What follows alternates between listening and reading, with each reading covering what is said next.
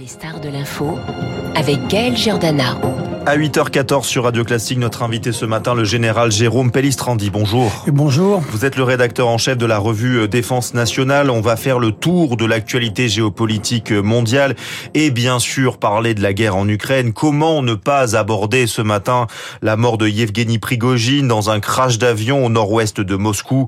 Le patron de la milice Wagner disparaît dans des circonstances plus que troublantes général. Oui, comme aurait dit, comme l'aurait dit euh, Michel Audiard, euh, c'est du brutal.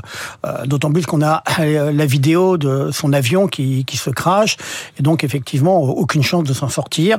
Donc oui, Prigogine meurt 18 mois jour pour jour après le début de l'opération spéciale militaire qui, je le rappelle, a commencé le 24 février 2022. Et deux mois après le coup d'État Alors, moi, je ne parle pas de coup d'État, je parle plutôt d'un coup. Euh, parce que en fait, euh, il a essayé de faire quelque chose sans pour autant se donner les moyens d'un véritable coup d'État. Euh, pour cela, il aurait fallu agir à Moscou même. Mais en tout état de cause, effectivement, depuis le 23 à 24 juin, le lien qui l'unissait donc au Kremlin a été brutalement rompu et en quelque sorte, bah, Vladimir Poutine finalement ne peut que se réjouir de la disparition de quelqu'un qui était devenu très très encombrant. Que l'on soit bien clair, un missile anti-aérien aurait pu abattre ce type d'avion. C'est un tout petit avion, hein, c'est un Embraer Legacy, c'est un avion d'affaires grosso modo. Oui, c'est un avion d'affaires qui peut transporter environ euh, entre 13 et 15 euh, passagers. Euh, c'est un biréacteur. Alors on, certains disent qu'il aurait euh, survolé une zone interdite et que effectivement il aurait été abattu par la défense solaire. Il en demeure pas moins que effectivement, est-ce qu'on saura la réalité de ce qui s'est passé En tout cas, l'hypothèse d'un d'une panne mécanique semble quand même très peu probable parce que c'est un avion moderne et donc effectivement c'est brutal sa disparition. Hein. Ce qui est étrange, c'est que Yevgeny Prigogine était réapparu dans une vidéo lundi dernier. On le voit avec un, fusil à la main. Il disait se trouver en Afrique où les milices Wagner sont présentes, euh, notamment euh, au Mali. Euh, il appelait même au recrutement pour Wagner. Tout cela apparaît un peu ubuesque au regard des événements d'hier. Ah, complètement, mais on, peut dire que c'est devenu ubuesque depuis plusieurs mois, avec un, un Prigogine qui donc menaçait très clairement à la fois le ministre de la Défense Sergei Shoigu et puis le chef d'état-major Valéry Gerasimov, euh, qui, mettait, euh, qui les mettait en cause. Il y a ce coup du 23 euh, juin, euh, ces, euh, ces apparitions où il est censé être en quelque sorte exilé en, en, Biélorussie. Bon, euh, tout ça, ça fait penser finalement à ces condottières du XVIe siècle. Hein, vous savez, ces, ces, ces, chefs de milices privés et qui se vendaient au plus offrant. Bah là, il a joué, il a perdu. Les autorités ukrainiennes parlent, je cite, d'une pardon, d'une élimination spectaculaire. Ce matin, un conseil du président Zelensky, Mikhailo Podolyask, dit que c'est un signal de Poutine aux élites russes avant les élections de 2024. Est-ce que vous partagez ce point de vue de Kiev? Ah bah, En tout état de cause, euh, il n'y a plus d'opposition en Russie. On a effectivement Navalny qui est en prison. Donc l'opposition politique, elle a été décapitée. Euh, soit elle est en prison, soit elle est en exil. L'opposition des ultranationalistes, eh bien, euh, qui était incarnée en quelque sorte par Prigogine, bah, elle est décapitée. Donc euh, on s'oriente bien sûr vers une réélection de Vladimir Poutine et il faut mettre euh, euh se rappeler des propos de euh, Dimitri Peskov, le, porte-parole du Kremlin il y a quelques semaines là cet été, qui disait que à la limite il n'y avait pas besoin d'élection présidentielle parce que de toute façon Vladimir Poutine serait réélu.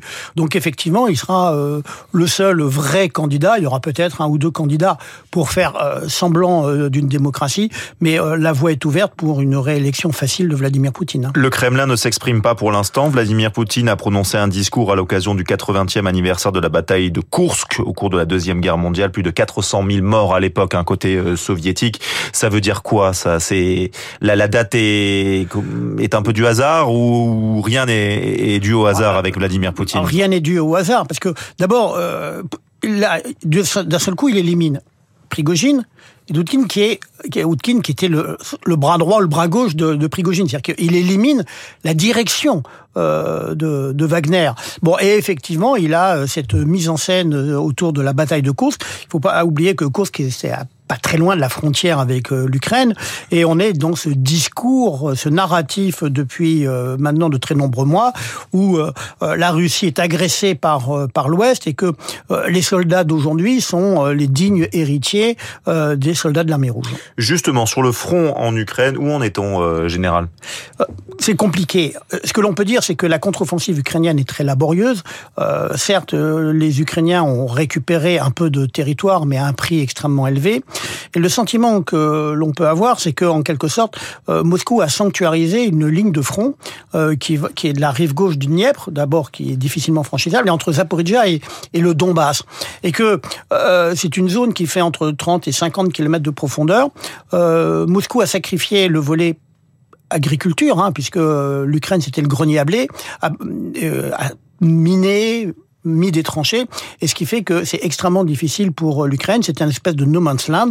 Est-ce que les Ukrainiens parviendront à aller plus loin euh, dans les semaines à venir? Et il faut pas oublier que bah, d'ici un mois, euh, un mois et demi, l'automne va arriver et va rendre les déplacements plus compliqués. Eh Donc le risque, c'est d'avoir une ligne de front qui aura un petit peu bougé, mais qui va se figer pour l'hiver. Hier, le président Zelensky, avant l'annonce du crash, avait déclaré que l'armée ukrainienne mettra fin à l'occupation russe dans la péninsule de Crimée et dans toute les régions contrôlées par la Russie en Ukraine. C'est un discours qui, qui revient souvent dans la bouche de Volodymyr Zelensky.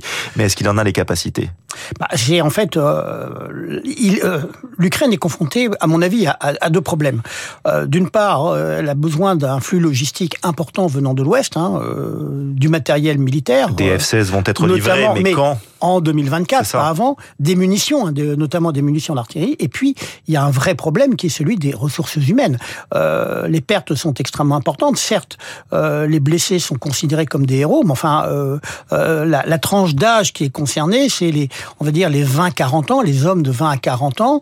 on sait que il y a les centres de recrutement puisque le service militaire est obligatoire en Ukraine, font l'objet d'enquêtes pour corruption. Donc, est-ce que l'Ukraine va pouvoir tenir dans la durée en termes de ressources humaines, hein, de, soldats? C'est aussi un enjeu. Alors que de l'autre côté, euh, Vladimir Poutine considère qu'il a le temps devant lui et qu'il a en quelque sorte, entre guillemets, un réservoir humain qui est inépuisable. Et là, on peut faire un parallèle, bien sûr, avec la Seconde Guerre mondiale et Staline. Hein. Je ne sais pas si vous avez suivi les déclarations de Nicolas Sarkozy ces derniers jours et hier soir euh, sur TF1 sur, sur ce conflit.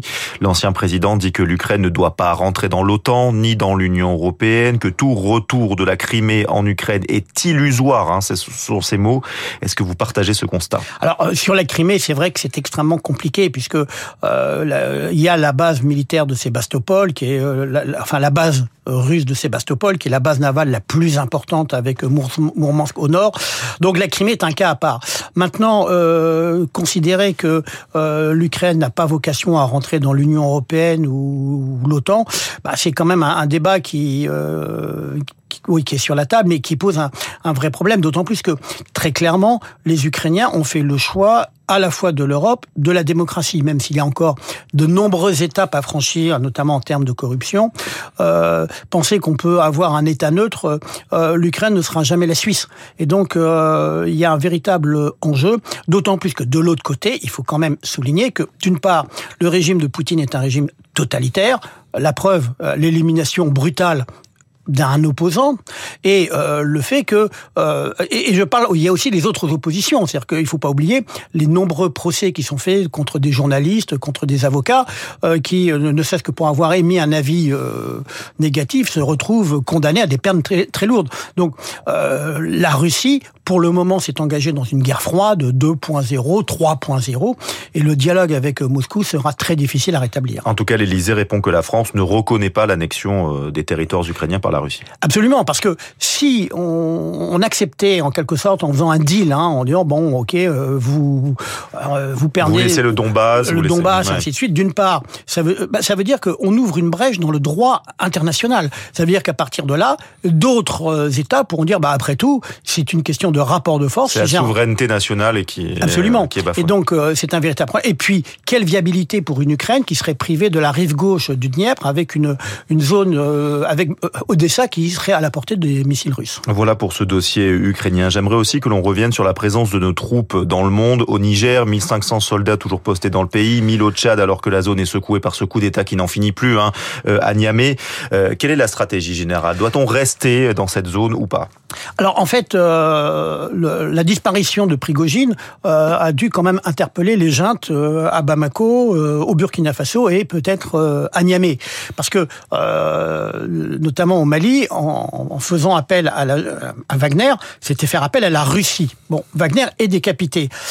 les juntes de ce matin doivent se sentir quand même orphelines de cette protection qui était assurée par Wagner. Maintenant, il faut, il faut bien euh, comprendre que la situation est complexe. Euh, laisser tomber le Sahel, ça veut dire quoi? Ça veut dire, d'une part, euh, laisser la place aux groupes armés terroristes, un djihadiste hein, qui sème la terreur et qui descendent petit à petit vers le golfe de Guinée, avec des États qui ont fait de gros efforts sur le plan démocratique. Je pense par exemple au Sénégal où le président Macky Sall a renoncé à briguer un troisième mandat.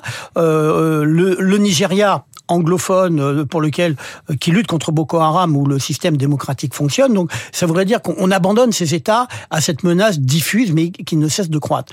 Et puis euh, il y a le fait que bien sûr l'objectif d'ailleurs qui avait été souligné par Emmanuel Macron il y a quelques mois, c'était de diminuer l'empreinte militaire au Sahel, mais accompagner euh, nos partenaires africains. Donc on va voir dans les semaines à venir quelle va être l'attitude de la junte, euh, notamment enfin au Niger, alors même par exemple que euh, l'Union africaine vient de sanctionner cette junte. Donc on voit qu'il y a en quelque sorte une lutte d'influence entre la CDAO, l'Union africaine qui veut un retour à la normalité constitutionnelle, et puis ces juntes qui ont perdu hier un allié précieux. Deux soldats sont décédés en Irak en quelques jours. Euh, est-ce que l'armée française doit aussi rester dans cette zone irako-syrienne? On avait presque oublié qu'ils y étaient, les soldats français. Oui, et pourquoi? Parce que là-bas, c'est combattre Daesh. Euh, il ne faut pas oublier que le, la menace islamiste demeure et que euh, abandonner l'Irak, voire la Jordanie, au risque de déstabilisation par le djihadisme islamiste, bah, en quelque sorte, c'est aussi prendre le risque que ce terrorisme revienne sur notre territoire. Il ne faut pas oublier qu'il y a les Jeux Olympiques dans un an. Pour euh, la dernière ligne droite de notre entretien, j'aimerais qu'on rende hommage euh, à Jean-Louis Georgelin. Euh, demain à 11h, un hommage national sera rendu aux, Invalides. Vous l'avez connu, Jean-Louis Georgelin. quel est votre sentiment après ce, ce décès accidentel? Eh bien, d'ailleurs, demain, je serai aux Invalides pour lui rendre hommage il incarne euh, le meilleur de ce que euh, la nation française sait faire euh, de ses enfants en quelque sorte. C'est un, il a été un serviteur de la France jusqu'au bout. D'abord sous l'uniforme en tant que chef militaire et chef militaire, enfin chef d'état-major des armées, et puis bien sûr avec Notre-Dame, dont on s'est rendu compte que au-delà de l'aspect architectural, Notre-Dame c'était une partie intégrante de notre patrimoine, de notre histoire, au-delà des des croyance, hein, euh, Notre-Dame incarne euh, en quelque sorte la France. Et il a su fédérer euh, des acteurs de nature très différente. Et sa mort accidentelle, à, quelques mois finalement de la finalisation hein, des, travaux de Notre-Dame, bah, c'est une grande perte, bien sûr, pour la France. Et surtout que c'était quelqu'un, certes, un chef autoritaire, mais surtout un très grand humaniste, un très grand intellectuel. Et je crois que on, tout le monde euh, regrettera en quelque sorte qu'il n'ait pas pu voir euh, l'œuvre euh, qu'il a entamée pour permettre à Notre-Dame de ressusciter. Qu'est-ce que vous aimeriez que le chef de l'État dise à propos de, du général Jean Jolin? Qu'il incarne les vertus françaises de service, que ce soit sous l'uniforme ou comme coordonnateur pour Notre-Dame, et que finalement il est issu d'un milieu modeste, hein, des Pyrénées, et que cet ascenseur social dont il a euh, bénéficié par son travail, ben, il existe encore et donc il incarne les valeurs de la République. C'est aussi, c'était un grand croyant mais très respectueux des règles de la laïcité. Donc effectivement, c'est une grande perte pour la nation. Merci beaucoup, général Jérôme Pellistrandi, rédacteur en chef de la revue euh, Défense nationale. Merci d'avoir été notre invité ce matin sur Radio Classique. On se retrouve dans quelques secondes pour un euh, nouveau journal.